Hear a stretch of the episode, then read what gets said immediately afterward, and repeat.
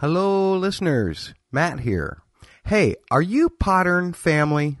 Go on Twitter and search the hashtag Podern Family or follow at Podern Family to find a bevy of great podcasts, including this one.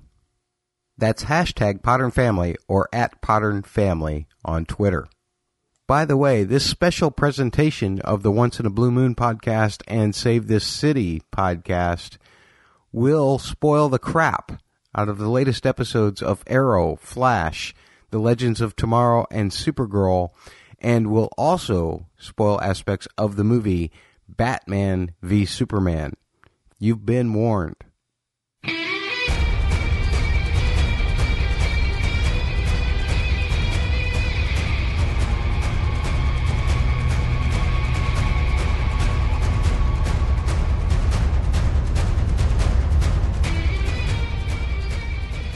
Hello, listeners. In an epic battle, I bring you the Save the City versus the Blue Moon podcast. Who will win? Probably no one. Uh, so what we're doing today is a special event. We're merging two podcasts that we both do. Uh, Matt, Lady Oddity, Camille, and myself, Donald. Uh, we do this little podcast called Blue Moon. Maybe you've heard of it, probably have it, but check it out on iTunes. Uh, today we're going to be talking about all things DC we're going to start off with Arrow. We're going to move on over to Flash. Probably talk a little bit of DC Legends of Tomorrow. And then we'll finish up with our overall thoughts on the epic, some might say, some might say failure of a Batman versus Superman movie. So first of all, I want to see how everybody's doing today. How you doing, Camille? Very, very good. I'm in a nice chill mood right now. Well, that's great. I'll probably bring it down a couple levels to catch up with you then. so Matt, are you chill or are you excited? Which one is it? I'm excited because I have a feeling that Camille might not be so chill when we get to the end of this podcast and talk about Batman versus Superman. You oh, right? foreshadowing. Foreshadowing. Speaking of foreshadowing, there was a lot of it in this week's Arrow. I have a quick question for you guys before we just dive into the details of it. But at what point during this episode did you realize who was going to die, Matt? Oh my goodness! Um, when they started, I, it took a, it actually took me a while. I know Donald, you had tweeted that it, there was a lot of foreshadowing all throughout, but I think when they started talking about the last time she puts on the mask, that's when it really hit me. Yes, yeah, that that was when I was hundred percent sure. What about you, Camille? Did you catch on before? No, I, I'm right there with you, Matt. I was completely going between. I mean, it seemed that it was like one of two people, so I was going back and forth between Diggle's brother and Laurel, and I, and it didn't really hit me until like you're saying the last, you know, the last time I wear this mask, and then obviously like right before it happens, um, was when I was like, oh well, then there we go. but then they gave us another fake out too, and I thought she was going to be okay. How yeah, same about here. that? Uh, I, I was kind of, it was cheap. It was a little cheap. It reminded me of, um, it reminded me of Dexter uh, spoilers if no one has finished Dexter, the whole Deborah thing. Uh, it reminded me so much of that, and I just thought it was really cheap. Yeah, it's it's pretty much exactly what they did. Yep. I don't know what it, when you compare it to things that have come recently, like The Walking Dead, where they faked out Glenn's death and let us sit on it for what three or four episodes. Mm-hmm. It doesn't seem so bad here, where they you know they give you the fake out, but they instantly you know pay it off. So I, I wasn't too bothered by it. It was the fact that we went outside the room and then we came back and everything had gone haywire. That was just really weird to me. It didn't seem to make sense. And um, I I know Donald that you said that the showrunners have said that the the death is permanent, whatever. But you still might see the character on the show, and I, I just wonder. I don't know. I, I I wonder if the fact that they did cut away with that is some way that they're going to cheat so that they can have her back in the show some. I, I personally, I think they did a really good job with it. They handled it really well. I think if we do see her, it'll be some something to do with maybe like a crossover with Legends. Some in some way Yeah. where Sara can can see her or something like that, or or something with flashback. We've seen lots of flashbacks and stuff like that in this show. So we we are coming upon the point where the flashbacks will soon be irrelevant, which was not that they are relevant this year because they suck, but uh, next year or, or I think next year or the year after that is, isn't it just going to be like the flashback will have to be like season one. Right. If they're going exactly five years back every time, yeah, exactly. So maybe who knows? Maybe we'll see Laurel in, in flashbacks or something like that. But I, I think to me that this opens up the the possibility that the um, DC Legends of Tomorrow are going to have a revolving cast, and you know we might see uh, Huntress next year, and uh, what's the uh, the other girl that was did a really good job this season? Um, she turned into the animals. Oh, Vixen. Yeah. Vixen. Yeah, I really liked her. I, I think it'd be really, really cool to see see just a revolving door of characters, you know, and then they can come back to the, their shows. But I think having a, a Green Arrow show with no Black Canary would be kind of weird because those two characters kind of go hand in hand. So we might see Sara back. Ooh. Mm, yeah, that makes sense. That would that would be interesting. I mean, who knows? Uh, Matt, I wanted to ask you this question. I know um, you and Camille are both big music freaks, if that's the right word to use, but you commented on the score towards the end. One of the most powerful things in the episode to me was seeing uh, Captain Lance's reaction. I think he did an amazing job falling to the ground. Mm-hmm. And, uh, you know, the music that was playing during the entire scene was, it really, it really captivated me. And a lot of times I don't, I don't pay attention to the music and people tell me, well, then they're doing it right. You know, you're not supposed to notice it. But I think Lost changed that for me because I, you would notice the music in Lost. It was so good. Sometimes it would overpower the, the acting and the scene itself. So, uh, what about that final scene did really captivate you about the music? Because I did read your tweet about it. Yeah, I actually I tweeted to Blake Neely simply for the fact that um I and it's not a slight on the acting or or the moment or anything. I, I thought it was really powerful. It it mm-hmm. didn't have to have that score. I just felt like um the the way Blake didn't overdo it, but really accentuated it was was the perfect blend. And Neely this year has done just fabulous. Like, um, and I know we'll probably talk about it in a little bit, but like the Flash Supergirl crossover, the way he intermixed those two themes during that whole episode, that was fantastic. And and just he he just gave it that extra little bit of weight that you know totally broke my heart, as if the as if seeing as if seeing Captain Lance fall to the ground wasn't enough, then you know, and, and the look on Oliver's face, it, it, just all worked. I think in perfect concert, the way it's supposed to. Camille, you have anything to add to that from your perspective? No, I completely, I completely agree there with Matt. I mean, it's one thing for music to kind of, uh, you know, kind of color in the blank, the blank spaces, so to speak, but it really did, um, it really did enhance and not distract, you know, when there was like it's one thing I kind of get annoyed with a little bit with Walking Dead is sometimes they'll have a music moment and it's so obvious because you don't hear it as often. But this it just like really, really like uh really felt something, you know, and it just made you hurt a little tiny bit more, you know, on set or with the reactions of Lance and and uh, Oliver. So it really did add such a great great moment, you know, like I wasn't feeling, um, I don't know, I wasn't that emotional watching it because I have no real attachment to Laurel, but when, when seeing like Captain Lance have his reaction, that broke my heart. And, you know, the music was definitely, um, definitely helped that feeling. So it just, it did a really good job of captivating a moment that isn't necessarily easy to probably play, but it was really good. So, um, yeah, I, it's a really, really awesome work there. So kudos to the uh, composer for sure. Yeah, it, it, was a perfect time to throw in like that CW corny pop music, but I'm glad yeah. they didn't go that route. So I was really, I was really impressed with that. The, the extent of my music knowledge is playing the trumpet for three years in high school, so I have nothing else to add on that subject. Um, Matt, if you want to maybe bring up something else, I know there were some other plot points. Uh, one of them was really interesting to me, but I'll save that one and see if you guys maybe could bring up another plot point. You know,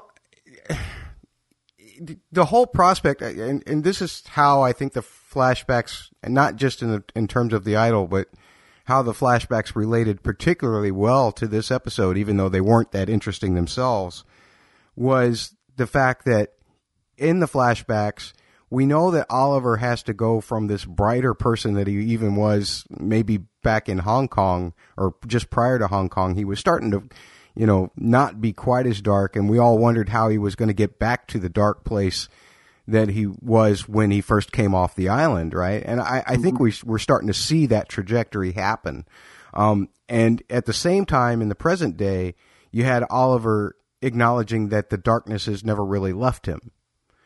Um, and I thought that that was a, a, a, fascinating aspect that he tried to fight it because, you know, that's what Felicity wanted and everything. And, um, I, I do love that Diggle called him out on it, but I also think that that's kind of integral to at least the, the Green Arrow that, um, this show has built. I don't know how that relates in the way of the comics because I haven't really read that much of, of Green Arrow in the comics, but I, I feel like that this Oliver Queen is a very dark Oliver Queen and that nothing can sway him from that too much, which is why sometimes when they had him go, like, uh, in the last episode when he was like, oh, I, I've read the Harry Potter books. I've just never seen the movies. You know, it's just, the, I, I like, I, because they had a Flash villain, then it was easier to, to lighten up that episode in a lot of ways. And of course, to set us up for the big fall this week too, to have a fun episode so that, you know, it wasn't doom and gloom for three straight episodes and then have Laurel die. But it, it just, it felt like a really neat point to see Oliver descending into that darkness, um, on the island and then him uh, kind of in the same way redescending into the darkness again on, in terms of, uh, the present day. Yeah, I really like that because there, there was a time um, during these flashbacks where I was looking at Oliver and I was like, this is just the Oliver that we have now. I mean, there's no difference. And now he's just, he's starting to, he's having to kill a lot of people. So that, that's a good way to bring out that darkness again. Yeah. Maybe get him back to that level. But they gave up on the, the really terrible wig.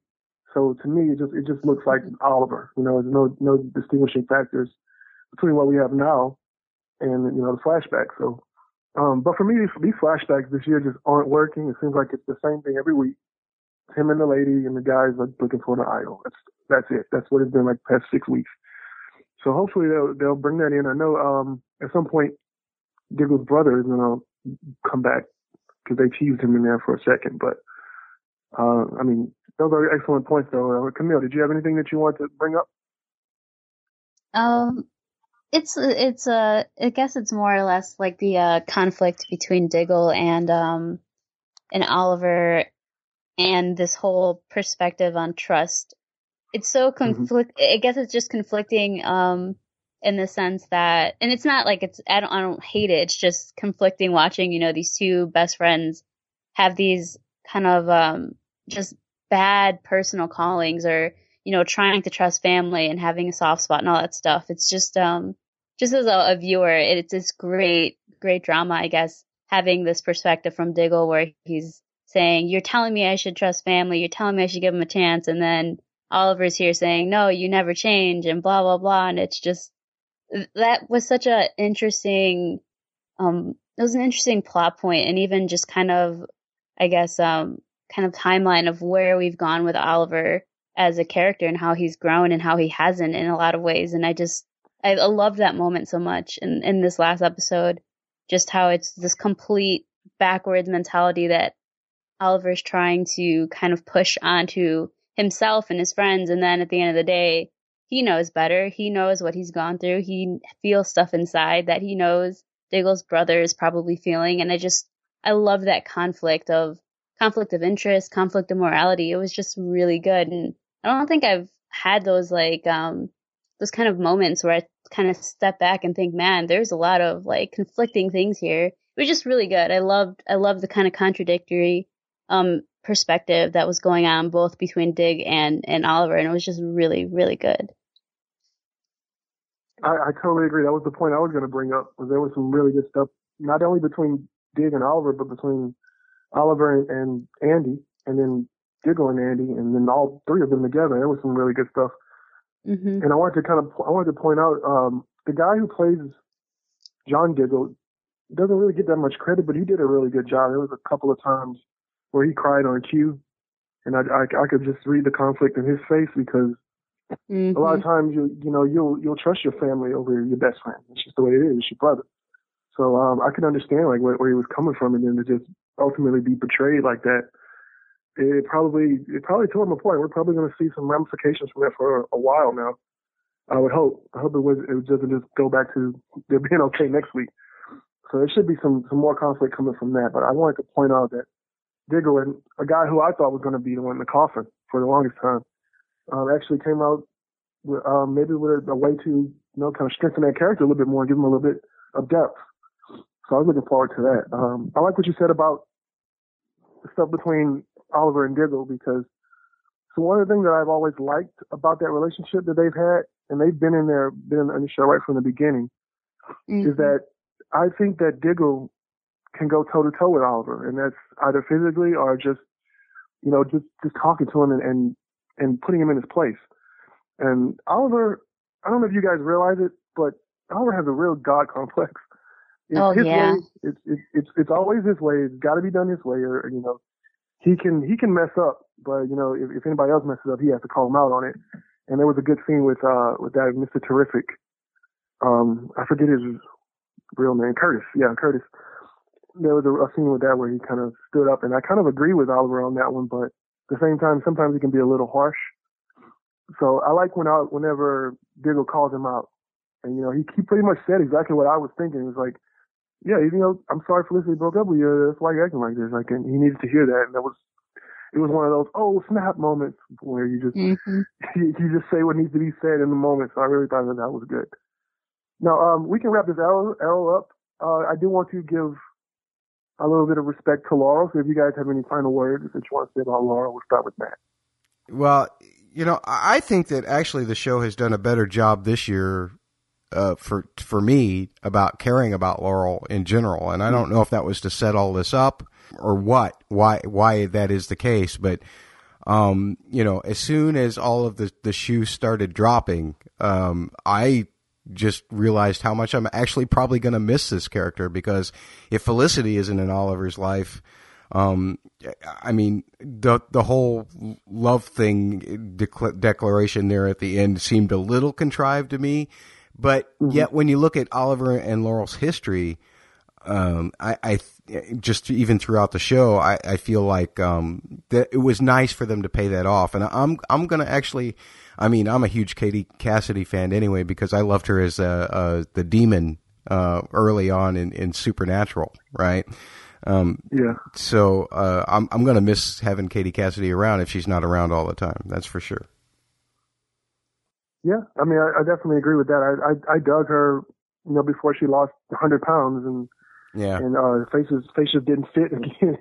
but uh, yeah, like I said, she she was fine, and there there were some few rocky moments with the character over the years where oh, now she has a drinking problem, which was so unbelievable, and I just didn't buy it. And there was it's it's weird when you think about it. This character was brought in to be the female lead, and for some reason or other, it just didn't work, and she never had that chemistry with Oliver right off the bat, it was it was the Felicity chemistry that I think made the producers and, and the writers go in that direction. But Law just never had the chemistry with him, and, and even earlier in this season, whenever the um Oliver's baby mama appeared, there was a little moment there too where they kind of reminded you, hey, her and Oliver used to have something, and you know, she it's still there. But uh, I, I thought that that was a pretty good moment to remind us, because honestly, I forgot that they ever, you know, had any kind of love interest because uh, they've just been so separate from each other. But uh, Camille, I'll throw it over to you. Any last words for Laurel? Um, I'm. It's very sad that she's gone now because it's like um she's had one of the most progression or progressive storylines.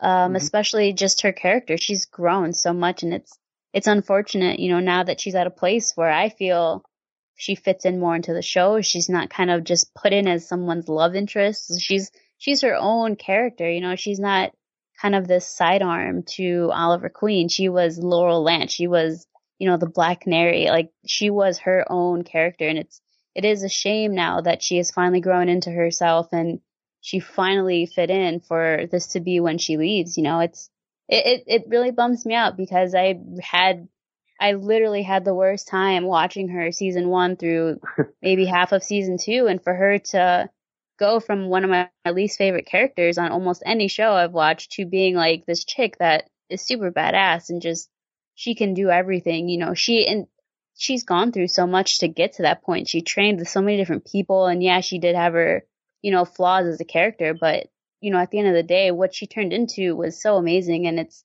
it is unfortunate that she's gone, but I'm also very pleased that she did make this journey and you know, she will be missed as as part of Team Arrow. So I'm gonna be sad that she's not there. So we'll see what happens with that.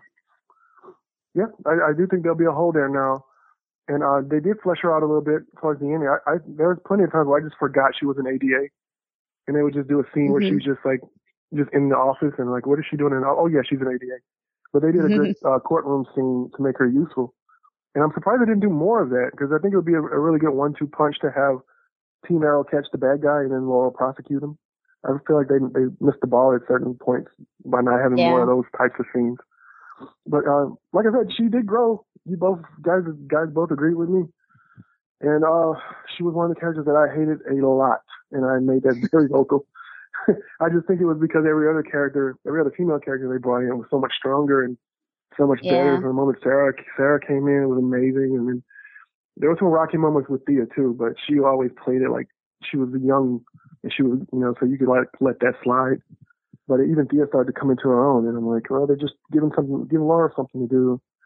But it's done now, and uh, time will tell how we'll see her again. If we'll see her again, who knows? So I guess we'll move on, and we'll go into the Flash. Now, Matt, you run the Save the City podcast. This is true. Do you want to approach this from the the Supergirl perspective and then move on into the Flash, or you, or you want to just jump right into Flash and then go into the Supergirl crossover? However you want to approach it is fine with me. Yeah, I, I was really just asking because it's to me it's kind of weird the timeline because we still haven't seen we haven't seen uh, Barry build the the tachyon thingamajigget, and in Supergirl he he had it. So I'm like, when does this happen? So maybe next week we'll see it happen, and then, it, but it still doesn't fit. So like, at what point is that going to make sense to us? But it, it doesn't. So I guess we can start um, with uh, the Arrow, I mean the Flash episode, the flashback, because I thought that was a really, really well done episode. Did you agree? I totally agreed. Um, in fact, well, you just got to give it to Tom Cavanagh. He played three different versions of Harrison Wells basically in that episode, and you knew what each one of them was simply mm-hmm. by the way that he acted. I mean that that was just amazing. You know, he played the Eobard Thawne, uh, the Harrison Wells uh, Earth Two version, um, and then when Eobard had to act like the old Harrison Wells, and he had to do that too. There's that guy's just got to go go back to bed at night, you know, uh, with multiple mm-hmm. personalities going on in his head.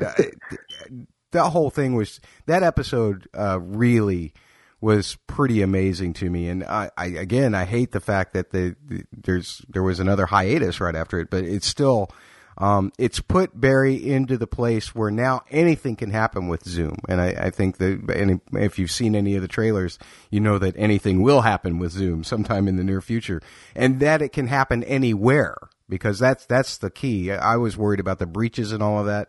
And now that's just all out the window because if Barry is, figures out how to go in between universes as he evidently will, in the future of the Flash show in the Supergirl crossover, then it, it, seems that he could meet up with Zoom on Earth too. Or you have to think that if Zoom is any kind of scientist the way Barry is, then he'll figure out how to, to go come back as well. So it, uh, I love that there's peril in either of the universes as far as those two facing off is concerned. Yeah, I mean, you said you said a mouthful. That was, that was spot on, all the way back to the, uh, the Harrison Wells stuff. And honestly, because he's doing such a good performance, it's making me kind of worried. If they solve everything at the end of the year and he goes back to Earth 2, then we won't have him again. so hopefully he'll decide to stay. I'm hoping he'll decide to stay because his daughter doesn't come back or something like that, which is kind of mean to say, but yeah. but Camille, how did you feel about the episode?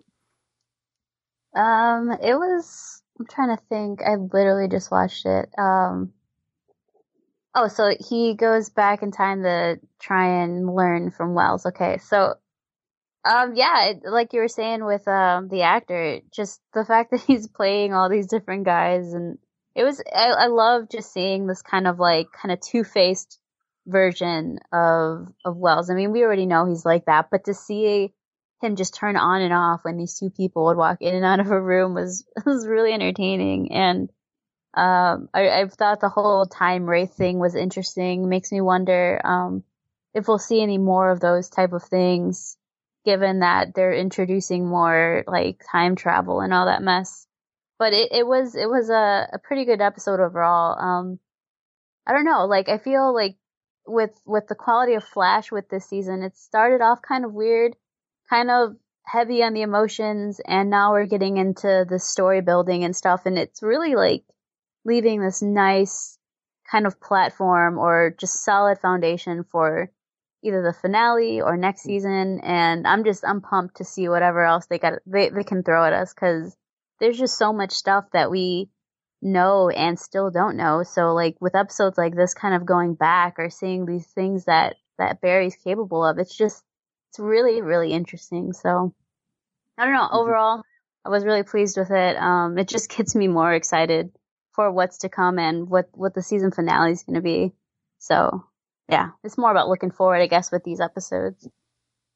Donald, I have a specific question for you, if you wouldn't mind uh, speculating with me you saw Cisco's vibe, and I love the fact that Cisco has these vibes. I mean, I, th- I think it's cool, and and the fact that they still can leave a lot of ambiguity as to what's happening. But when, um, in in his when he was in this proximity of the helmet this time, he saw um, Zoom like holding Jesse over uh, off the top of a building. But do you think that's in Earth two, or do you think that's in Earth one? Because is that a possibility as to why Wells couldn't find her? Ooh. I did not give much thought to that. I, I thought it was just something that was going to happen at some point. I thought that uh, Zoom. I've always thought that before the um the episode, this episode, flash flashback. I've always thought that Zoom would find his way into Earth One before they would get back to Earth Two, because mm. we already did the big Earth Two episode, so I don't see them going back there.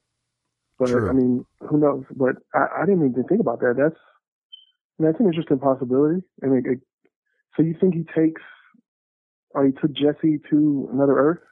We, I'm, yeah, I'm just wondering if, if, just like you said, if Zoom has already developed the capability to go between universes on his own, and the fact that Wells couldn't find Jesse on Earth One, that Zoom has taken her back to Earth Two. Um, and I, am assuming, of course, that what Cisco is seeing is is a future thing, but I just can't tell where it's yeah. at. Yeah, I mean, we've seen him see what pu- the future, past, and then stuff that was happening at the same time. So that that would be very interesting. Um, I didn't even think about him coming, grabbing Jesse, and then going back, and then so Wells is kind of back in the same position as he was like a couple episodes ago. Yeah, that would be that would be interesting. They've got to find some kind of way to you know to get it get it done, but uh, I don't know, man. There's just, there's still a lot of mystery there, a lot of things to you know think about and it's just one of, it's one of the things that that's so good about the Flash, but also very frustrating, is that they don't they every everything is about a mystery with the Flash. Like you have to figure it out, and they give you pieces up until the end. So I mean, it's, it's definitely a um a possibility because it, it, and I, I guess it would make sense because we still have we still have the mystery guy in that cage, don't we? We don't know who it is yet. Right. I still think it's some other another, version of Jay. Yeah, it's it's. Yeah, I was going to say it's just another Jay. it's Earth Five Jay. yeah, right. yeah, and then we still have the, we still have the mystery of you know we have the dead Jay. So like, where does that where does he fit in in the timeline? So I mean, it would be a good way to get him back to to that cell, and then we can figure out what the hell's going on. But you know what? The most interesting thing I took from this episode was I think it's very interesting that they went the route of Barry is still not, with all the things that we've seen, he's still not good enough to beat the Reverse Flash that we saw last year. And technically, they didn't even beat him. Like if it wasn't for, uh, you know, Iris's fiance shooting himself, then he probably they probably wouldn't have beat him. And even Barry going back a full year in time, Harrison still figured out like pretty quickly and got the jump on Barry and had him in handcuffs. So like at that point, he could have killed him, and it, he's still not strong enough. He's still not better than him, and he still needed his advice. So uh, I think that that would be a very good, good uh, character moment to, um, for Barry to deal with. Is that you know his biggest opponent? You know he's even after all how far he's come, he's still not better than him. Yeah, that's great. I, I did appreciate the fact though that Barry did think quick on his feet because I don't think that mm-hmm. he actually left a note uh, to the other oh, no. Barry or anything mm-hmm. like that. So you yeah. know, uh, yeah. at, at, least Barry has learned how manipulative Eobard Thawne is, and and knows how to push those buttons as well because he does have the the the one thing coming back from the future, the one piece of knowledge that his present day at that time wouldn't have ever had, and that is that Eobard just wants to go home, right, and and uh-huh. kill Flash along the way somehow. Uh, and so, uh, using that, knowing that that is Thawne's greatest weakness, at least gave him the edge in that case. Totally agree. All right, Camille, did you see the, the crossover with Supergirl? I have not, no. But um, right, y'all are free to talk about it. I, I wanted to watch, but I just didn't get around to it. Okay, well, that, I mean that that's fine. We can talk about it a little bit. Matt, how did you feel overall about it? I felt like I felt it, it was definitely a more of a flashy type of tone. I couldn't I couldn't picture an Arrow crossover in these in this universe yet. But how did you feel about it? and uh, well, and they really took care of that by saying that you know this isn't uh, this isn't really near as much of a parallel universe as the other ones that we've seen, right? Um, mm-hmm. By there not being a, a, Star Labs and there not being a Cisco and there not being whatever. So I, uh, I think that what happened was because remember you had Kreisberg writing that episode along with uh, one of the top writers for for Supergirl.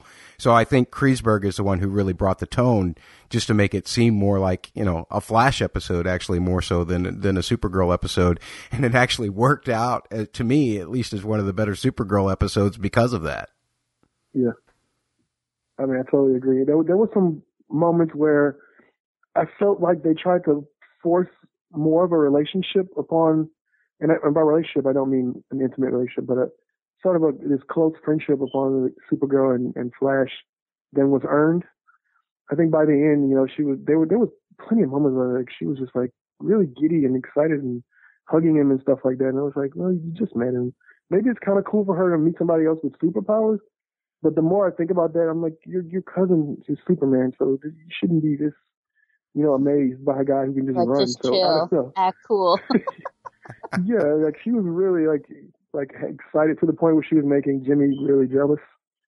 But I think that that was just a way for um a, a sort of a forced CW mandate onto a CBS show. Yeah, well, and, and they even had it to where, and I love that because it all came from Cat. Cat was the one who told her to use Barry that way to get at yeah, Jimmy. Yeah.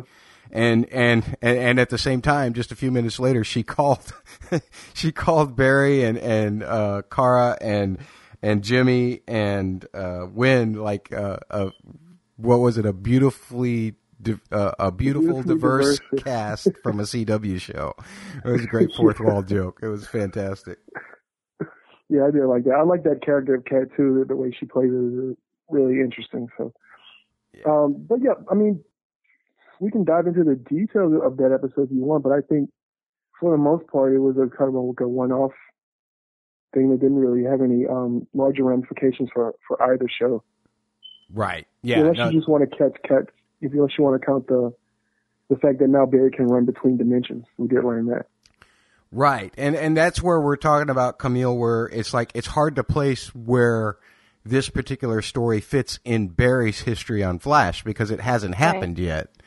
Um, we know now from the, the the last Flash episode that he has the tech to build that tachyon enhancement thing, similar to what um, Eobard Thawne had on, on the Reverse Flash's suit. Um, but uh, we don't know when he's going to have that capability. And I, Donald and I tweeted back and forth about this a couple of times. And my whole solution is, is they could actually just start an episode with, with Barry uh, suddenly showing up at Star Labs and, and Caitlin and, and Cisco saying, where have you been for the last two days? Yeah, right. you know? Um, and he could say, "Oh, I was in this other place," but this works. You know, now we got to figure out how to do it. I mean, it would be a little cheesy, but um, they left it open ended enough, I think, to where, like you said, it doesn't really affect one universe or the other, and just a couple of drop in lines will explain where it fits.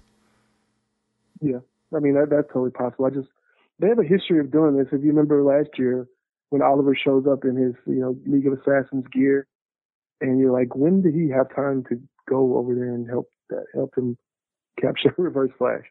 Like it made no sense because there was no no point when Oliver was still with the Assassins where he had the time to do that. But it, I don't know. They it seems like they just they wanted to do it. They had the idea, and it was the only time they could do it. So uh, it makes sense in that way. I mean, I'd rather have it than not.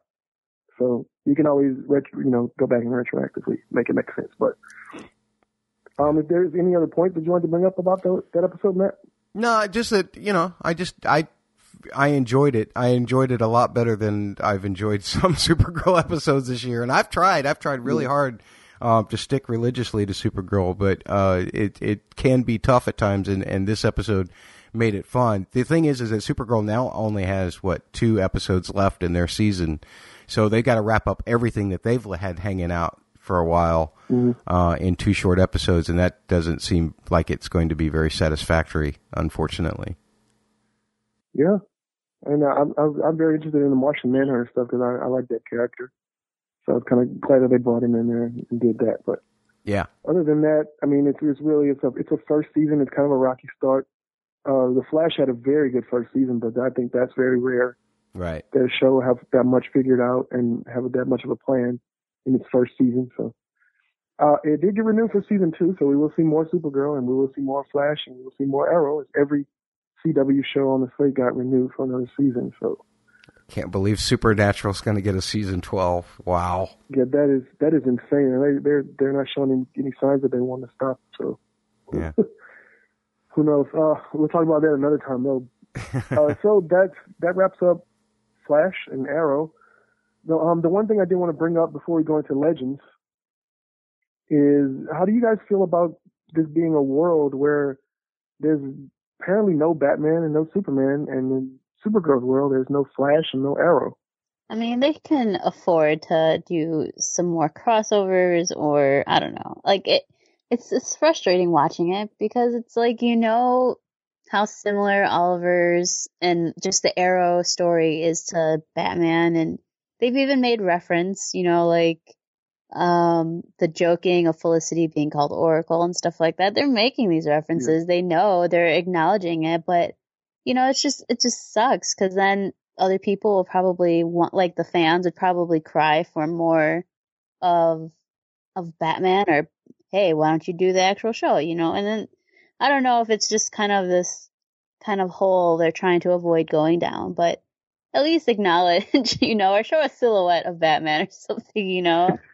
I don't know. It's it's so bizarre because these worlds clearly exist in the same world as, you know, these other superheroes and to have very little mention, it's just kind of uh, I don't know. I don't want to say cheap because I imagine it's very expensive, but it's just I don't know. I, I wish there were some way to bring light to even the smallest, you know, things outside of a small reference or joke, you know? Yeah. Yeah, and I like the idea of, of honing in on these. I won't say less popular, but less visited characters in the DC universe. You know, we just had a Superman show that ran for ten years. We haven't really had a decent Batman show mm-hmm. on TV in what 40, 50 years. So uh, I don't know why they don't go that route. They went with Gotham when nobody wants to see Bruce Wayne as a kid, nobody at all. So I don't know why they're doing that. Um, Supergirl does a good job of implying a Superman, but, but not necessarily, you know, doing a Superman show. So I, I think they could easily do it. And they, the thing that I don't understand is that we've had references to Batman in the Flash, or to Bruce Wayne at least. We know Bruce Wayne exists. Um, we've even in the uh, DC universe, DC uh, Legends of Tomorrow, Rip has said he's seen Man of Steel die and Dark Knight fall. Like who else is he talking about? Of course, Batman and Superman are in that world. He's just they they're just really hesitant to just visit him. I think you could have some good stories uh, where you know just Batman just shows up and he's like, "What the hell is going on in the city?" You know, or Superman shows up and you can have a good story, and then it just be a one-off. You know, you don't have to have Superman every episode or anything like that. I don't know. They, I, I think that there's such a vast amount of characters that are well liked. I think that you just don't do it justice by not visiting all of them. And Arrow recently has been very open to bringing in just random DC characters with no problem. Like they'll bring in anybody. Like people you don't even never even heard of. Like they just grab any comic, but they won't go to like the well-known type of characters. So I don't I don't know. But uh, anyway, that's that's a small problem that I have. I just wonder, Donald, if uh, it's not a corporate directive, if it's not a, like a, a, DC Comics corporate directive, and, and that's really what's mm-hmm. keeping them from being able to do it. Because it, it you know, now especially with the Justice League movies uh, being set up and everything like that, I just wonder if um, DC is just like reserving their big names um, for the bigger screen, you know, and the bigger money take. And, and, I agree. You know, it wouldn't hurt to have more references to them or whatever, but actually seeing them in the show, I, I just wonder if that's not some kind of corporate directive. We want to keep, uh, we want to keep our big stars as the people that you know, uh, as these characters and, and therefore we can't have, you know, little appearances of anybody else doing them. Mm-hmm. And yeah, that, that totally makes sense. It's just, I don't understand. I think I think Marvel's doing a better job of capturing their their market as a whole. Yeah. You know, with the Jessica Jones and the Daredevil shows, which are all in the same universe as the movies. Right. And you know, with the popularity of, I'm not a biggest biggest fan of Jessica Jones or Daredevil, but they're really popular shows, and the Agent Carter show is, is very popular. Like, why not do a Wonder Woman show? Like, there, there's money to be made there, but sometimes I just don't understand. You know, these guys just sit in suits and building and they have no idea what the fans want to see, but they think they do. Yeah. but that's a whole other story. that's a whole other story. Let's let's move on to uh, DC Legends of Tomorrow, which I think has really started to come into its own. And I think it's been what three episodes since the last time we talked about it. Uh, throw it over to Camille this time. We didn't get to talk that much about Supergirl, but how did you feel about the whole? Um, I guess it was a two-parter the 1950s type of thing, and then this uh, last episode that we had with the big reveal. Um, do you mean with like the very last two episodes that aired? Yeah. Well, wasn't it a? Yeah, okay. I guess that was a two part. It wasn't three. It's only two then. Okay. Yeah. Um, I as far as like the, are you talking about the reveal with who's the time guy that's chasing them? Yes. Yeah yeah, that was awesome. And I kind of had a feeling that was going to be it when I started to think about um, the fact that he left he left him alive and Captain Cold left uh, his BFF alive, basically. And and then just seeing that mercy he he gave them, he's not gonna give the other guy. what's what's the other guy's name? I'm completely blanking out. Roy is Heatwave and Snart yeah, is Captain Cold. Yeah yeah, so seeing as though Rory didn't ha- doesn't really have that sort of um, kind of compassion and just just general like caring for anybody, it's it, it seemed to kind of fall into place very quickly. Um, the the very like beginning of that last episode, or was that the reveal? I don't remember. But yeah, just just when it was starting to come together, um, it seemed very obvious once Captain Cold was caught. I'm like, oh, that's totally, you know, that's Rory. Like, why else well, who else would it be? It makes no sense, you know.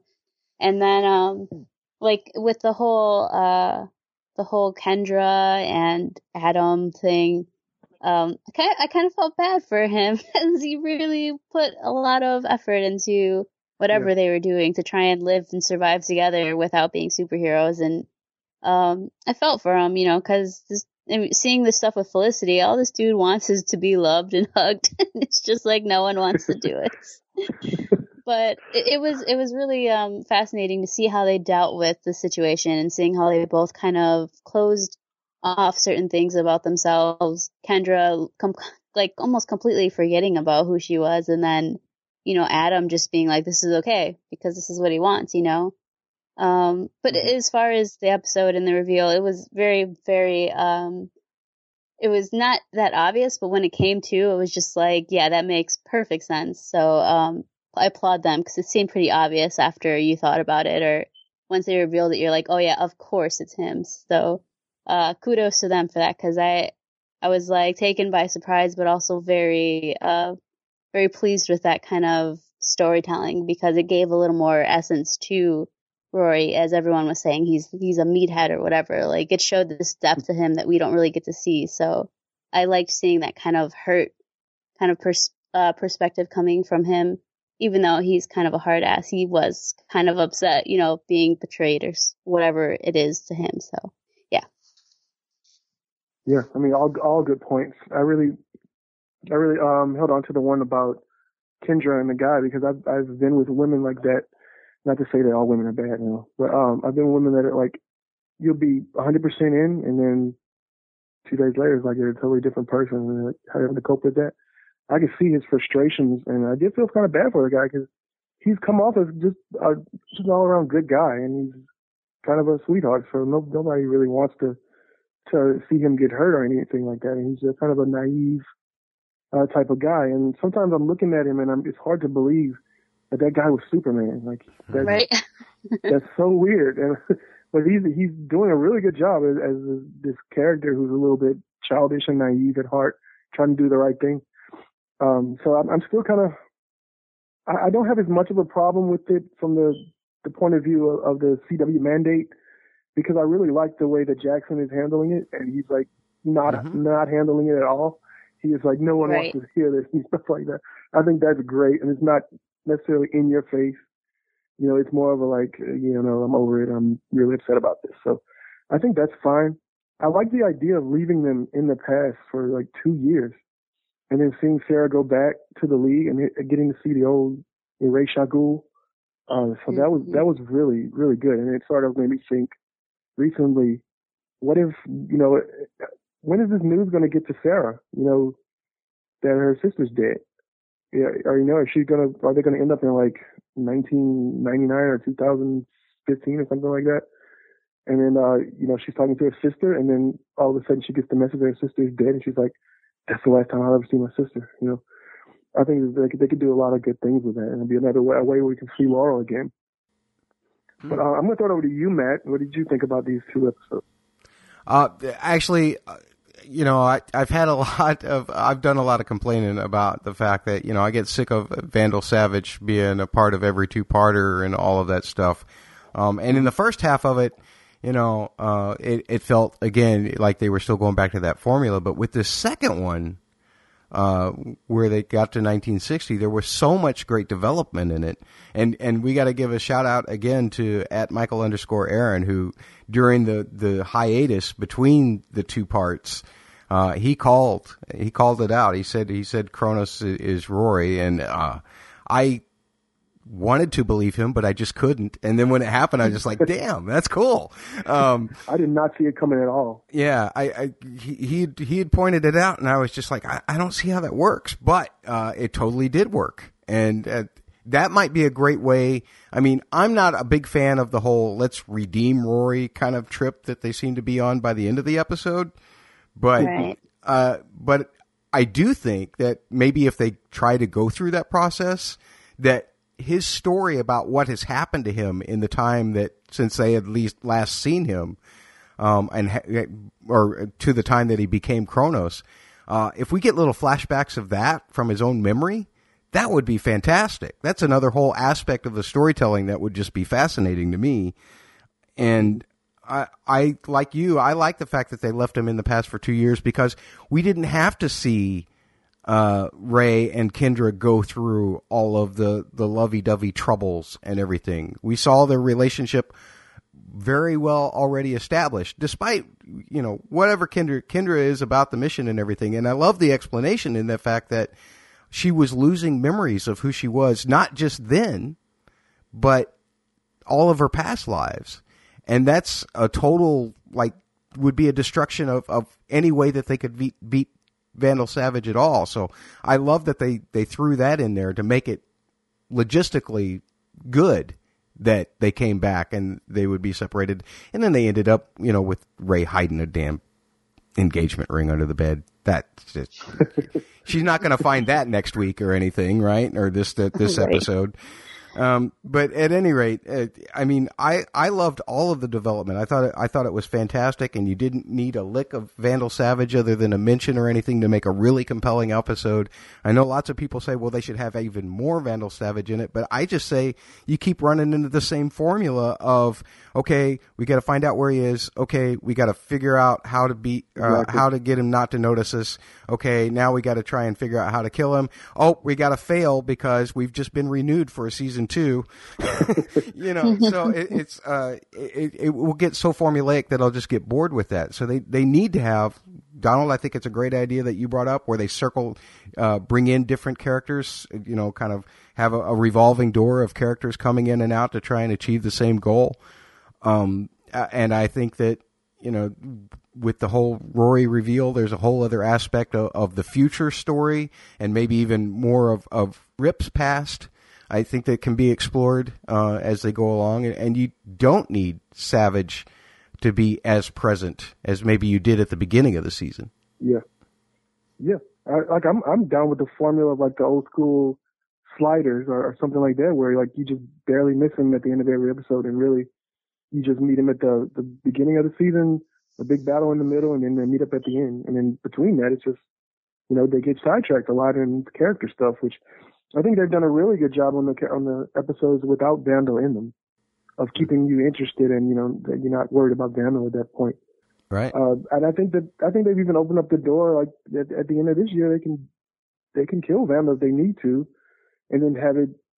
Oh, okay. Well, Rory's looking at the computer. He was like, "Oh crap, what have we done?" And then there's another mission next year or something like that, or you know, it, or they could just be such good friends by the end. They're like, let's go play Doctor Who and right wrongs throughout time or something like that. I mean, you could you could do some a lot of things with it. It's not doesn't it doesn't just have to be about Vandal Savage at this point. I think they've opened the door and they've shown that it could still be a very interesting show just to even like a quantum leap type of show where you just go into different periods in time.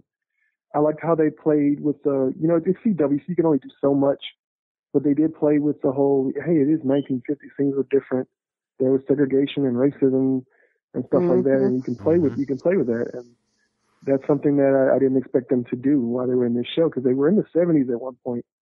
And it was just like, hey, let's have afros and puffy jeans and puffy pants and stuff like that. So I, I was just thinking it would be like really childish and kind of Disney-like, but they they went to some different areas, and I'd like to see them explore you know, other areas like that. If you can do it with Doctor Who, which is technically a kids show, then hey, we can go and, and go to Hitler times and stuff like that. I think you can.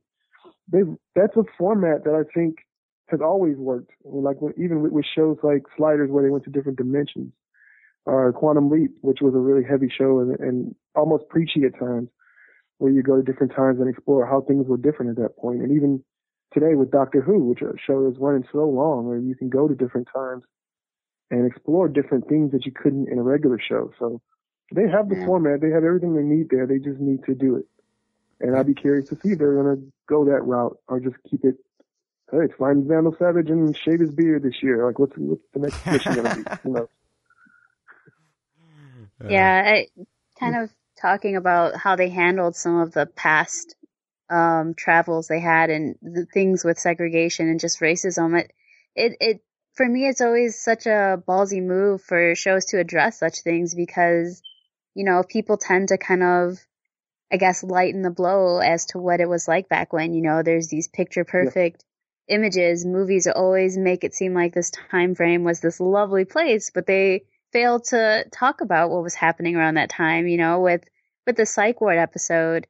Um, you have women being oppressed, women not being able to be comfortable mm. with their mm-hmm. sexuality. And then, and then the flip side, we had, um, we had the other character, damn, I can't remember his name, um, you know, dating this white girl and there's all these issues with that and how people perceive them. And it was just, it was so, it was just nice for someone or maybe not someone, but for the show to address these things and not make it, you know, not make it really uncomfortable, but just address it as this was history and this is part of going back in time and this is the kind of things people probably would say, you know, when Kendra and uh, Adam show up to the house and the lady's like, "Oh, and your maid can sleep here," and she's like, "This is my wife," you know.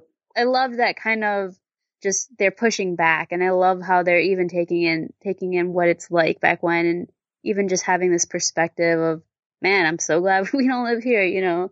It's it's just this. Yeah. I, I like that realism a lot because I feel a lot of media when they do the whole historical back in let's go back to the 70s or the 60s or whatever. Like these, there were problems back then and I, I love that they're not let like just get letting it go by. I really appreciate that kind of accuracy yeah. if you will. And one of the most poignant things about all of that was the fact that they and, and it's unfortunate for for the actor and, and for the character in a way but they really juxtaposed that whole well everything was so nice and fuzzy and warm back then thing onto stein right? Yeah, absolutely. Um, you Yeah. know, because he, he, he basically just said exactly that opinion that, that we criticize people for having, for not, you know, embracing the, the other side of what was really going on.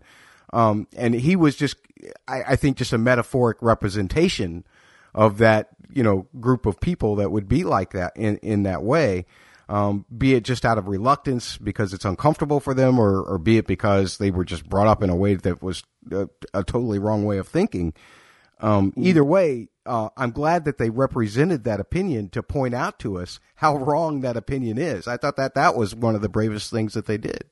Yeah, absolutely. I was I was really shocked, and that's like another reason I'm really starting to appreciate this show. Is it does things that you don't really get to see in just a lot of storytelling on on you know media. It's just it's nice to not have this kind of filter constantly over our eyes, like oh you can't see that because that was bad. The people should know what history was like, and I appreciate that kind of aspect of putting both opinions out there, whether you agree with one or the other. It's just this is what it is. So, um, you know, it takes some balls to do that. So, you know, kudos to them, whoever's doing the writing. Like, I'm, I'm very, I'm very intrigued by whoever's doing this show. You know, they've definitely caught my, they've definitely caught my attention with, with the kind of ballsy moves they've been making with the show. And even, you know, from the start of just the series, like it was kind of rough for me, but now where we're at, I'm just so comfortable watching it. I feel, feel good watching. it. I'm excited to watch Snart. You know, I used to hate Snart, so it's just kind of funny to go back and be like, yeah, let's see what this guy has to say this time, you know? Yeah, totally. And I think most of, I just, I just hate the way Snart talks. Yeah, he talks so very it's over the top, cartoony. It's, but it, it's at this point I realize that that's just him. That's who he is. Yeah, So like it's it's fine. Uh, yeah, but I, I mean, who would think that we'd have that that deep of a conversation from DC Legends of Tomorrow? So right. that that just goes to to show you. Oh, real quick though, I, I really like Sara in that episode. Going back to the league and just being the total badass again, and then uh having her the reveal that she's the White Canary and stuff like that. So I thought that was really great. So uh if you guys have anything that you want to say about DC, now is the time. we want Batman. Where is Batman? Uh oh, you're about to find out. Right? Yeah. Well, we're gonna move on into that. Uh, here's a movie which I liked. Has received some negative comments from critics. Most of the fan reviews, however, that I've seen at least have been not so bad. You know, they they point out that it has flaws, which show me a movie that doesn't. There's very very few that are close to perfect. Um, but the critics seem to be really hard on this movie, and I don't know why. I've read a lot of critic reviews. Most of the things I've seen, they'll give you five or six reasons, and maybe one of them will be valid. The other ones will be like, I think you're just trying to pile it on now at this point and trying to drive your point home so hard that you're actually overlooking a lot of things that were really good about the movie. And a lot of comparisons to Nolan's Batman, which are somewhat fair because it's, you know, it's Batman. But at the same time, I don't think that this was an effort in the least to make a sort of how would Batman be in the real world, which I think is what Nolan did, and he did a really, really good job with it. I think this was sort of a comic book version of the character, and um, you know, it's, it's pretty much pulled straight from one or two comics, and uh, one of which I've read, and I've watched the movie adaptation recently too, uh, cartoon uh, anime adaptation as well, and I thought they pulled pulled pretty, pretty spot on from the comics and did did it very well. So let's just jump jump right into it. Matt, anything you want to say about this movie overall, and then we can go into details as we move on. Right on. Oh, oh, overall, um, because so much critical uh, disclaim was coming about in about this thing before I got a chance to see it because I didn't get to sh- see it until after oh oh I guess five days after the opening somewhere in there, Mhm. and uh, I went in with very low expectations, except the one hope that I saw Donald tweeting that it was very good, and I thought, well, Donald's usually not wrong, so I- I'm uh, rather than just wait for it, I, I will actually go and see it. I will pay money to see it. I came out of there feeling like I had gotten my money's worth and more so. and and the reason being for me, uh, I know nothing about the comics. I I, I had seen the uh, uh, the Dark Knight animation. I think is one that you were referring to there, Donald. Yeah, right? yeah. Uh, I had Yeah. seen the Dark Knight animation and and loved that, but I came away from this movie, first of all, loving Batman, loving Ben Affleck as Batman. I came out of this movie excited to see a Wonder Woman movie, which I never thought I would be. I came out of this movie just crazy uh, in disbelief that they actually did that to Superman, um, because uh, I know that you you were tipped off uh, by the mention of a uh, of a certain word. Uh, that it was going to happen, but I had no idea. I was surprised. I thought that it was all done uh, very well in a very dark kind of tone, not in the Chris Nolan dark kind of tone. We didn't need that again. We needed a different kind of dark kind of tone, and this was excellent for me. Um, and that's just kind of overall. I mean, I could be more specific, but I'll let you get to those uh, after you talk to Camille. All right, Camille, it's on you. Um, it's, it's had the same reaction basically with uh, Matt's story here. Um, I I didn't think much of the movie. I was I was gonna see it. It wasn't like um I'm gonna see it, you know, opening night, whatever. And then the reviews started coming shortly after the movie, you know, started to come out and people were seeing it and oh my god, the reviews were just like it's awful, it's trash, don't see it, blah blah blah. And I'm like, oh my god, maybe we should wait a long time. And um me and Joe were talking about whether we were going to actually go and see the movie because I thought it'd be a waste of money. And lo and behold, I think on Facebook I seen Donald's post about um, how the movie wasn't bad and blah blah blah. And I was like, all right, we need to see this movie this weekend, um, the opening weekend. And Joe's like, why? I'm like, because Donald says it's good, and he's the only person I trust in terms of opinions to say that whether something's good or not. So, um, we went, I think, an early Saturday or something like that. And because my expectations were so low, like you were, Matt, I just went in like, I don't care. It's a few extra bucks. Like, it's not going to kill me. Um, and it came out like, this is what people are upset about. This is ridiculous. I mean, the movie wasn't as awful as everyone had said it was. So it just, there's so many questions I had as to why people didn't like it. And I mean, sure, maybe it was a little forced. Maybe there are some storylines that could have been gone. There are things I thought there could have been adjustments, but you know, like Donald was saying, no movie's perfect. You know, this is every superhero movie and there are movies I would be way more upset for for paying for, like Thor. I hated myself for paying for that movie. Yeah. But Yeah. um just coming back to it, it was it wasn't this monster that everyone was talking about. So um thank you again, Donald, for giving me hope that, that it wasn't gonna be an awful movie.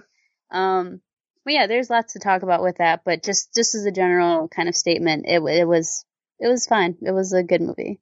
Oh, I, I will say definitely got me pumped for anything for Wonder Woman. I'm so stoked to see the next like Justice movie or whatever it turns into. And the ending was very shocking to me too because I had no idea that was going to happen um, to Superman. So it, there was a lot of good surprises. So um, I don't know. I was totally into it, and the whole Flash sequence and Aquaman was like so cool, and I was nerding out so hard. You guys have no idea. Me, I was like, too. "Where's Barry Allen? Where's our Barry Allen?" a lot, I think a lot of people were very wary about this movie because when they heard there was news coming out for the longest time, so, oh, Flash is going to be in it, Aquaman's going to be in it, Wonder Woman's going to be in it, Cyborg's going to be in it, and they were thinking, oh, this is Spider-Man three. They're just going to cram all these guys in there, and all Batman and Superman are going to do a fight the whole movie. And I was pleasantly surprised to see that they were, those were just minor cameos, and you know, Yeah. Maybe maybe it, it took away a little bit from the pace of the movie to stop and, and have that. But I understand that they have to set up this universe. They have to try and compete with Marvel. So they have to try and set up this universe. It was probably something that came down from the higher ups, like, you know, you put these things in there to set them up. So, you know, they had to cram it in there, which I didn't have a problem with. I think they were great. And the fact that Batman and Superman only fought for like five minutes out of two and a half hours. Like it, it wasn't a movie about them just punching each other for no reason. You know, it, it, it led up to that point, and I think uh, a little bit of manipulation from Lex. Uh, and then, you know, they fought, it was fine, and then they got over it. Maybe Camille wasn't too thrilled with the word that made him get over it. but we'll talk about that in a second. But, you know, it wasn't just a movie about mindless punching and, and stuff like that. It was depth to the movie. The first hour was really just building the characters and getting into how dark the Batman character was. And like, this is a Batman that's been through crap. He's been, this is like a 20 year veteran Batman. This isn't yeah. Batman Begins or anything like that. So I thought that was very interesting. And then a Superman uh, that's being looked at by many as a god and this religious figure. And how does that play into the politics of the real world? I mean, there was a lot of deep stuff in there. And of course, there was stuff with Lois, which I don't too much care for. Uh, the Lex character was really different. You know, you don't have to have the same Lex character every every time. This was a very sort of Mark Zuckerberg type of spoiled brat kid who's been handed down this company from his father. And I thought they did a very good job with that. I, I was really shocked at the performance that Jesse Eisenberg gave. When I heard that he was Lex, I was all, I was like, I'm not watching this movie. I don't want to see this. You know, we might go get Michael Cera to play in Superman, you know, if that's the case. I think he did probably one of the highlights of the movie was the performance that he did. It was very, very different. So, um, let's not, let's not just rant and rave about the movie. We can talk about what we didn't like. Uh, we can go into details. I'll let Matt bring up his first plot point or a few few points that you had to. Well, like um, you, I, like you, Donald, I did uh, love uh, Eisenberg's performance of Lex, but I, I, felt one of the big flaws was, uh, and something that took me a minute to think about after the film was even over, because I kept thinking. Mm-hmm why are all of these things happening? Why, you know, what's with this bullet thing? What, what, what was, as it was, as the movie was going on? And it took a minute for it to sink into me that, you know, this is all really just Lex manipulating everything because what he wants is the Batman mm-hmm. versus Superman. He wants that, um, destruction of any possible thing that can stay out of it, that can get in his way. Right. And he wants it to yeah. be, uh, the best way to do that is to give each of them their own motivations for doing it rather than, you know, him finding some way that they, they have to. And uh, I think that as a through line, uh, and maybe the director's cut will serve this better. I hope that it does. But as a through line, seeing all of the connections all going back to Lex, I think was a point that got jumbled up somewhere in the editing or, or how they mm-hmm. decided to cut the film. And I, I think I, I don't want to say that that confused a lot of people. I'm just saying it confused me, and that was one of the things that it just took me a while to digest before I understood it. And then that made the film actually, once I did understand it, it made the film better. But I wonder if some, a lot of people just didn't bother to go that far because they just saw the ridiculousness of it and not really the through line of it. Yeah. Yeah. I, I definitely agree that there were some, some moments where I didn't understand why, why Lex was doing that and stuff like that. And, uh, I think a lot of it comes from the, the moment when um, there is a deleted scene actually that was released. And it's on YouTube if you guys want to look at it with Lex. But I think there, there was a lot of stuff that was lost whenever um, he got in the ship, and he he he apparently was just sitting there just learning about history for like days, I guess. I don't know. Mm-hmm. I don't know how long, but he he acquired a lot of knowledge during that point. And uh, um, there's a little deleted scene that go into that. And from what I've seen, like uh, I've read, I've read the list of the deleted scenes that are going to be on the director's cut, and um, a lot of it is story building. A lot of things that got lost and make make things connect a little bit easier. Good. Like the scene at the beginning with Africa, like that. A lot of people were wondering, it makes makes no sense. Why is he there? But there's a whole setup scene for that, and there, there's stuff throughout that um really like it'll make the movie flow together better. Excellent. Well, I'm looking forward to that then. I mean, if, if I purchase this, um, I typically, you know, if it's, if it's Peter Jackson's Lord of the Rings, then I'm going to buy the extended cut before I'm going to buy the regular cut anyway.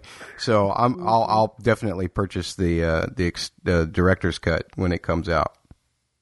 Yeah. I mean, it's supposed to be rated R, like over three hours long. So if you're into that, I mean, uh, you don't have to just sit and watch it in the movie theater. You can watch it over a period of days. So I think that's always more interesting to me because a lot of times I think modern movies just go on too long, and yeah. you know, I, I, there's moments where like I have to pee or I just lose interest and I get to the and stuff like that. But having the the ability, like with the the new age of TV, watch it when you want, you know, pause it, whatever. I think that that just to me is just more appealing than just the classic sitting in the movie theater for two and a half hours or two hours. But like that being said, it was still a great movie to me. Uh, Camille, you can bring up any point or anything you want to dive into a little bit more. Um, usually just like uh, flaws that we had or flaws we noticed anything, in the storytelling. Anything at all. Oh. Um, well, I'll just kind of get my nitpicking out of the way. One of the things that bothered me, I mean, there are plenty of things about these movies that could be wrong, but um, just one of the biggest problems I had with the story was just this whole truce that was called between Batman and Superman. Um, basically, the movie kind of plagues Batman as this kind of xenophobe guy who doesn't trust this alien, and he, you know, is kind of stuck in this mentality of, you know, if we can't stop him, what's to stop him from destroying all of us? And, you know, one day he's going to turn on us, and then, you know, that's his whole motivation going forward, why he wants to fight him.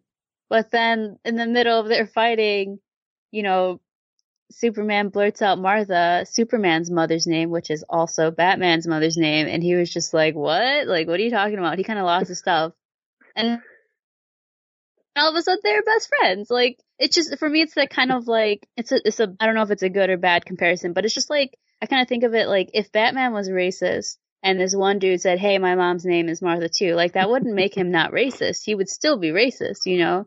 So it, it just to kind of un, just to kind of put what what I'm thinking, like it just made no sense that uh, just because they share the same mother's name, um, it pulled him out of this moment and made him realize, oh man, I'm being so irrational, whatever. I mean, it was so quick. I just wish there was more thought to it because, um, of course, there's more meaning behind it, and it was completely lost on me watching it. Um, and I think Donald, you were telling me it's it's about the fact that it reminded Batman of what he's doing and why he's doing it and all this stuff. But that whole thing was just lost on me while watching.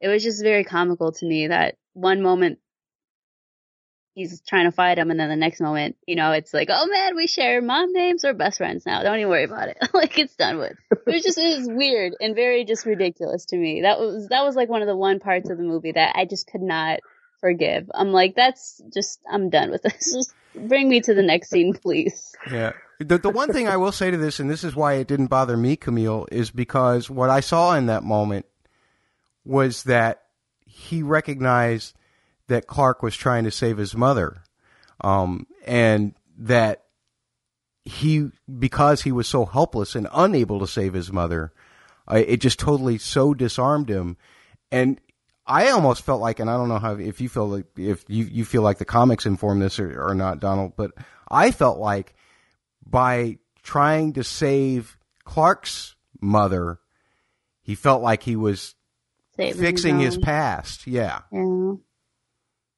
Yeah, because he, he made the comment of, you know, Martha won't die today, or, or something like that. And I, I, I talked to, with Camille about this, and a lot of this stuff comes from not necessarily comics, but just me knowing the characters and, or, or at least the inspiration for these characters, because these aren't necessarily the same Batman and same Superman that we've seen for years. But I just felt in that moment he realized that they, him and Clark aren't that different. You know, they're both Yeah. orphans, and they're both trying to do something, and they're both stumbling along the way.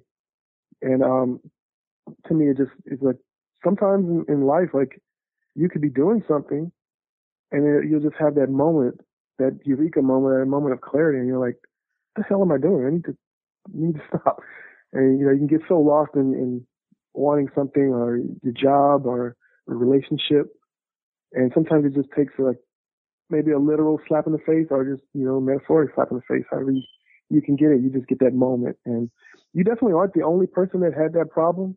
And I think a lot of it is kind of lost in the narrative and, and in the moment.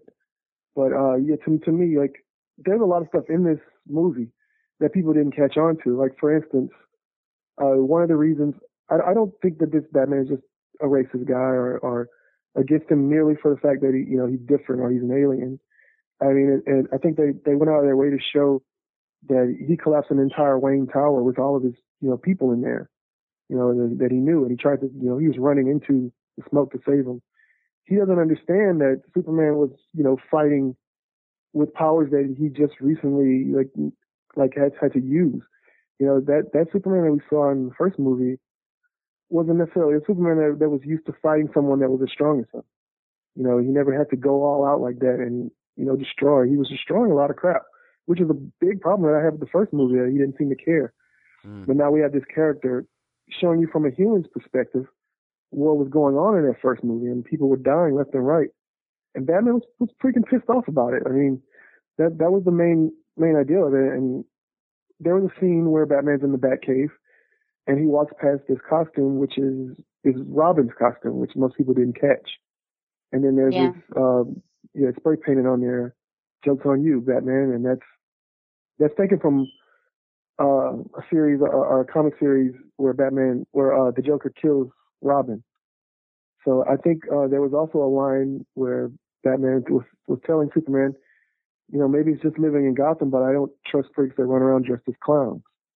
So he's pulling a lot of stuff from this dark history that they didn't even go into in this movie, which I think yeah. is a flaw in the in the writing for sure. But it's also maybe they just they just didn't have the time to do it, and there's just a lot a lot of stuff that they had to cram into that. But I think if you know the the character you know you got that scene of, of Robin and, and you knew what happened when the Joker killed Robin and this is a darker Batman. This is a Batman that we're meeting towards the end of his career. You know, where technically he's the same age as Christian Bale, which is, but he plays him older. And I guess they put a few gray streaks in his hair, which, which we were supposed to think he's older, but you know, he's playing him from an older perspective, and he's he's he's a sort of a Danny Glover. I'm, I'm too old for this shit. You know, I'm I'm three hmm. seconds from retiring. I don't want to do this. He's fed up, so it's a different sort of perspective. Another problem that a lot of people have had, and you guys can talk about this. This is a Batman that apparently has no problem with just offing bad guys. You yeah. know, he'll, he'll, he, and, and a lot of people had a problem with that. So I was interested to see what you guys thought about that. I'll throw it over to Camille this time. It definitely took me off guard at first. Um, but to be honest, I was kind of thrown off also by the dream sequences because sometimes I couldn't tell mm. if they were actually happening or if they were just um if if they I don't know, it just for some reason I had a hard time differentiating the two, so it was kind of weird because I don't know which parts of him were actually hurting people versus some other parts where they were dreams. But it, it was very jarring to see it at first and um I don't know, like I just kind of went in very open minded, so like I said, it it kind of took me by surprise, but I just kind of applied this. Well, this is this version of Batman. This isn't necessarily um, the versions we all know, or at least I don't think. Because going into the movie, I wasn't sure if this was tied into Nolan's series or if this was completely separate. And then watching um, and paying attention to the details they were, we were given about this Batman, I'm like, okay, th- I think this is a different version. But still, even that, I'm kind of not sure on. But it just it kind of it was weird, but it, it definitely was something I just kind of let happen or didn't really combat because it's just this is this version of Batman. And then talking with people, it was the the the other perspective came out as well. This is an older version. He's at the end of his career, blah blah blah. So I was like, all right, that makes sense. But um, it was very very weird to see because we're just we grew up watching him never having guns and never hurting people, at least in the sense of like almost killing them. So it was it was very uh, scary. Like this is what happens when you make him mad and he just doesn't come back from it. Yeah, yeah. and I have no problem. Like if, if they could, they, we still haven't had a solo Batman movie, and apparently Ben Affleck is co-writing it, so we'll see. But I have no problem with them showing a flashback and having the Batman be that way and saying, "I don't kill people." And then I have no problem with them taking the artistic liberty of saying, "Well, this is a point where he doesn't care anymore, and maybe eventually he'll get back to that point where he doesn't kill anyone. But if you get in his way and you're a bad guy, you might die. you know, yeah. I have no problem with them, you know, evolving the character in, in a in a way. You know, you know, they might come back to a point where he doesn't do that, but it's not like he just outright went up to people and just slit their throats. You know, he was in a fight, kicked a grenade. You know, he, he was fighting off trying to get the machine gun and you know pointed at a couple of guys. Uh, so he's not necessarily a murderous Batman. He's a vigilante. He says outright that he's a criminal. and you know he, he's accepted that at this point. So, uh, Matt, what did you think about the, the whole issue with that? I'll be honest, because of the, the cinematic versions of Batman that I've seen before, I, I, I didn't really give it any thought, Donald. I mean, mm-hmm. I, I felt like, um, I honestly felt like that uh, Tim Burton's Batman that Michael Keaton played had a lot less regard for life than Ben Affleck's mm-hmm. Batman.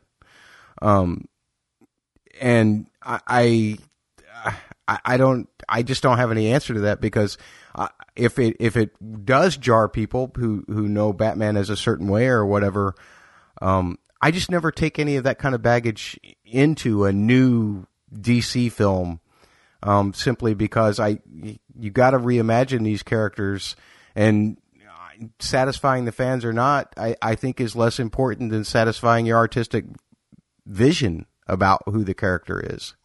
So, mm-hmm. I, I, I, I, I, it didn't even, it didn't even faze me. It was just like, hey, look, Batman's kicking ass. You know, that was basically was my response, you know, and, and I thought it was cool. And I thought that it was beautifully set up by the fact that you do see Bruce Wayne in, uh, Metropolis, uh, running towards a collapsing building. You know, I, I just that kind of bravery. Well, if you, if you're gonna if you're going to face bad guys who want to kill you, I don't see how there's any way you can keep from killing some of those bad guys just so that you can get what you got to get done. Um, and t- I, I really did, it didn't jar me at all, one way or the other. Yeah. And I, I think another, there's another thing that was just lost in the, the grand scale of the movie was that Batman doesn't have the, the abilities to, you know, have superpowers like Wonder Woman and Batman and, and Superman you know, he, he, there's gritty fights that he has to go through, and he might have to kill somebody in the process. Whereas Superman can quickly apprehend them, you know, take bullets, stuff like that, fly away. He doesn't have that luxury, and I think that um, in the fight with Doomsday, where Batman was pretty much having to run the entire time, mm. I think that that was that was really apparent that he's he's out of his league, and it's always been like that in in every sort of incarnation that I've seen where Batman's in the Justice League. He's always had to fight twice as hard to be half as mm-hmm. strong as, as any of those guys. So to me, that was one of the appealing things about Batman. But he's still in the fight. You know, he's still swinging from the grappling hook and you know trying to get Doomsday, but he can't do anything. But he's still there. He doesn't back down. So I thought that was just little moments that you, I kept catch on. But I can see how a critic would just watch the movie and say, "Well, this is dumb." You know, why does he? Why doesn't he give the the spirit to to Wonder Woman and stuff like that. But you know, in the moment, it's like totally different when you know the characters in a in a deeper way. And you know, old school Batman in the in the 40s and the 50s would had a gun and he would just shoot people.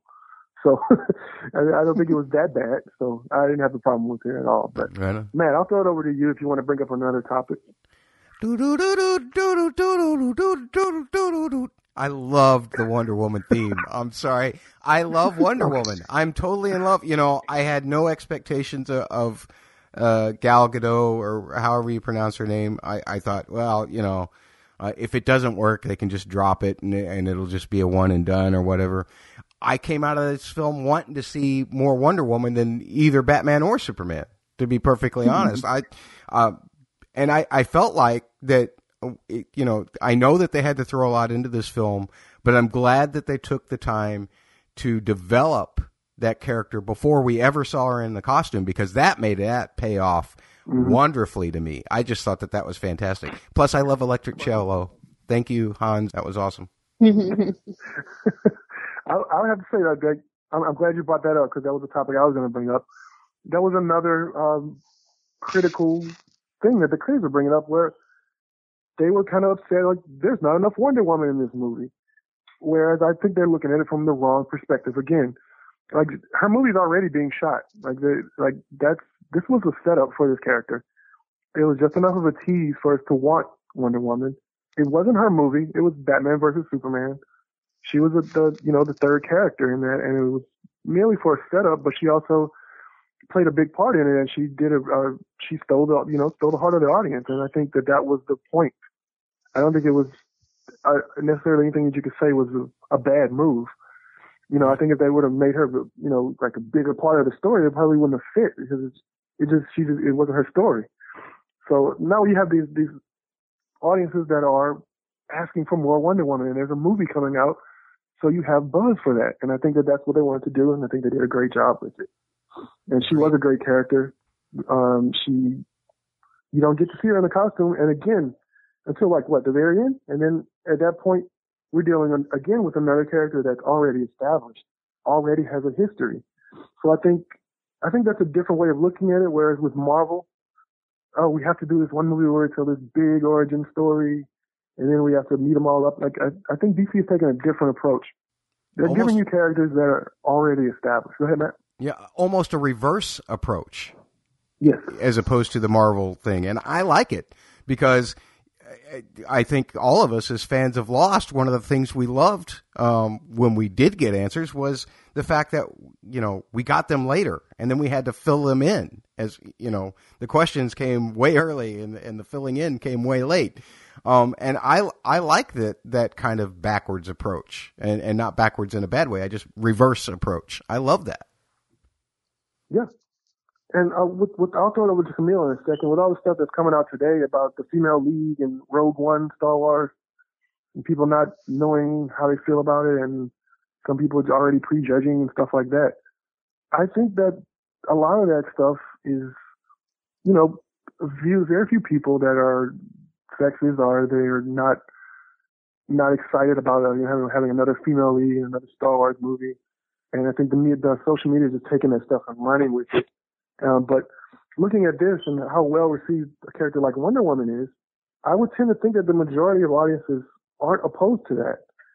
And I think this Wonder Woman movie is going to be a big movie. And it's, I don't even think Marvel has done a, a female superhero led movie yet. And so I think that this is going to be a big deal. And I think it's, it's already being well received, the character. So I don't think we have the, the problem anymore where the majority of people are just opposed to having a strong, you know, female lead to to any kind of big blockbuster anymore. So hopefully we're going in the right direction with that. But I would love to get Camille's thoughts on that. It's so weird because uh, there's always there's always um, a section in these superhero movies that are intended for the the lady watchers, so to speak, and it it's always surrounded by these oh my god these awful awful story like love twisting bullshit like storylines like and uh-huh. it's, it's just it's very frustrating because i feel just as a viewer not necessarily a female or a male if we're invested uh, just a person is invested in going to see a superhero movie they're not going for romance they're not going for that lovey-dovey shit and it's just it, the agenda is constantly pushed like well, we got to have this in the movie for the girls because they're coming and they want to see it too. So we got to give them something. It's like, what if girls just like comics or superheroes? It's just that whole gender kind of focus is, is very exhausting. But I think with DC, they're getting a little, well, I don't know, cause I, I don't know if I've seen enough movies and I'm kind of not sure on the DC Marvel. But just speaking of like watching Thor or, um, like Iron Man and stuff, like these storylines with the love interest are so awful. And it's just nice to have a female in the story and it not be this like constant thing about romance or, you know, there are sexual tension type moments with like Batman and Superwoman. But even still, like it was never anything too crazy. And just to have her just kind of come in and be this badass for people who didn't know it was her, it was just so liberating. And it's, it, it gets me excited to see it at least well, we will live in a time, hopefully, where, you know, there's going to be female lead and it won't be a big deal because that's what it is. It's either female or male. It's not like, like you have to pick side, you know? So I just wish we would fast forward past this, like, oh my God, we're going to have a female superhero lead. You know, it's, it's Superwoman. Who gives a shit if it's a girl? It's just, it's a awesome character and sure, it'll be a great kind of image for younger girls and stuff like that, but it's, I'm just glad that there is that kind of like trying to bring something into the light that hasn't been and just trying to get it more get people like used to that. Because I feel like that's the issue is that people aren't used to seeing, you know, female leads or female this or guys that or guys that. And it's like once they break the ice, once they start to populate, you know, our media with more of that, maybe everyone will be a lot more relaxed, you know, cuz it's always the start of things where people are upset or freaked out, but once you know they get used to seeing what's going on, then people calm down, they stop freaking out over little stupid stuff like that. So, oh, I don't know. It's a it's a loaded question, but you know, I'm I'm personally excited to see you know Super Woman movie. This this movie was like I, I wish there was more or Wonder Woman. Wait, which one? It's Wonder Woman, right? Wonder Woman. Sorry, I said Superwoman. um, as far as uh, like her story, I would have loved to see more of her, but you know, it, it is Batman versus Superman, so it wasn't necessarily her time to completely take over everything. So it was a nice tease as to what we will get with um her storyline come her movie, and it's it's a nice little like hold you hold you over till then type of thing. So um I'm just I'm ready to see more of it. I'm ready to give this girl a chance because I wasn't too sure about the casting, primarily because I've seen her in like the Fast and Furious, and I'm like, she's Superwoman or Wonder Woman, like that's crazy yeah. to me. But she did a great job, so I'm really, really um excited to see what comes of this, and you know, hopefully other people like Marvel or whoever will, you know, follow in these footsteps. I mean, like. If you look at Star Wars, like that movie had a female lead and that movie did great. I mean, granted, it is the Star Wars franchise, but you know, people are taking these steps to make it more normal, not make it so like, oh my god, this is a female lead movie. You know, it, it shouldn't it shouldn't be like that. You know, so well, it's gonna take time. All these things do. So, you know, I wonder how much of that is is also people saying female lead, and then that, that starts a lot of that stuff. Why not just say it's a Star Wars movie? One of the biggest right. problems I have with with the Ghostbusters thing is that they're selling it as an all female cast. And to me, that's yeah. sort of like it's provoking people to say something, you know. And to, to me, I was like, I'm not that interested in that movie. And a lot of people are scared to say that stuff because you're instantly branded, oh, on Twitter, oh, you're sexist. You don't want to see an all female.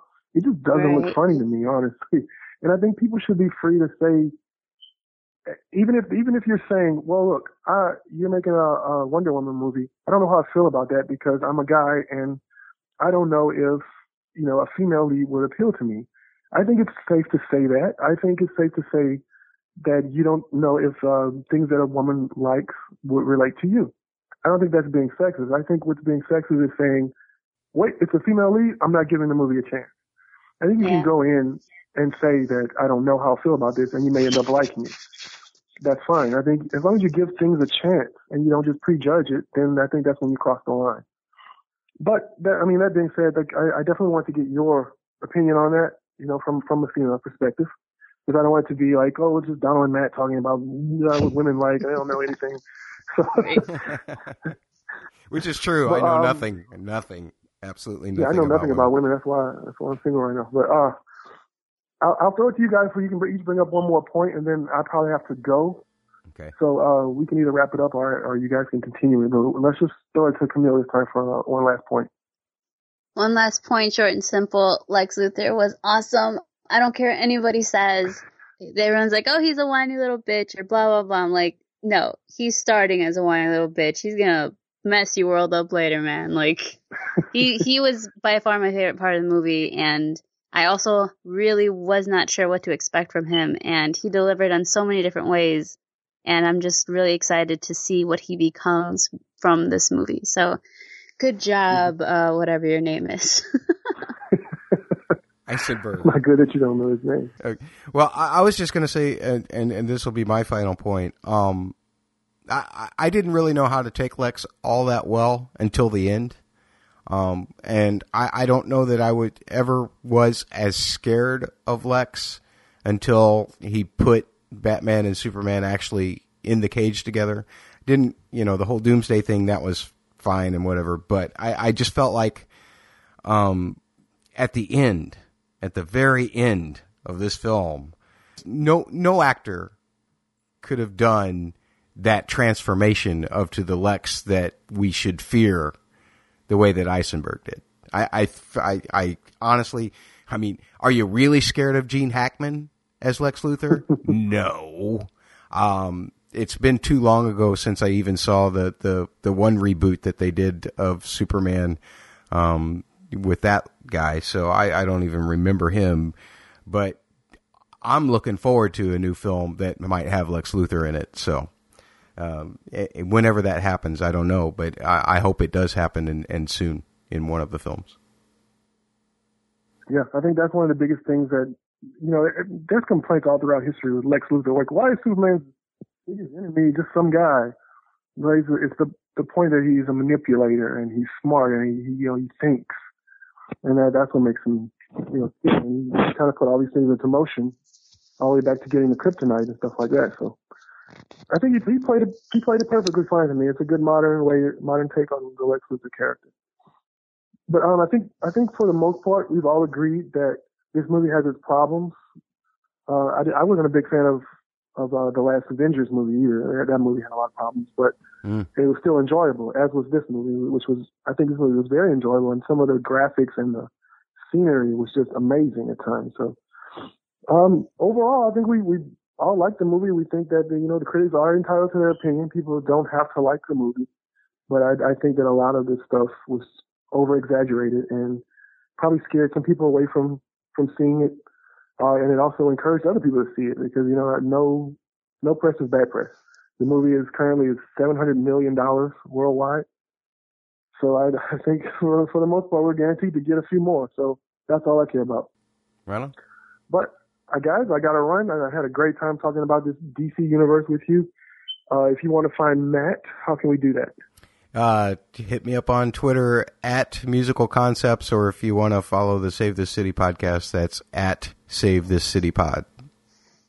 Yes, and Matt also does podcast Winterfell, which I know your Twitter's going on hiatus, but is the podcast still going to be active? No, actually, uh, I'm taking I'm taking all of season six just off. I've got a whole bunch of touring I got to do, so I don't really have time for it. Okay. Well, yeah, I think you're you're entitled to do that, and that's fair, and you deserve a break. But Matt also does the podcast Winterfell. You can find the back episodes, and I have no idea what the website is. I'll let Matt tell you that. Podcastwinterfell.com. Thank you. Yes, and search for that on iTunes. Camille, how can we find you?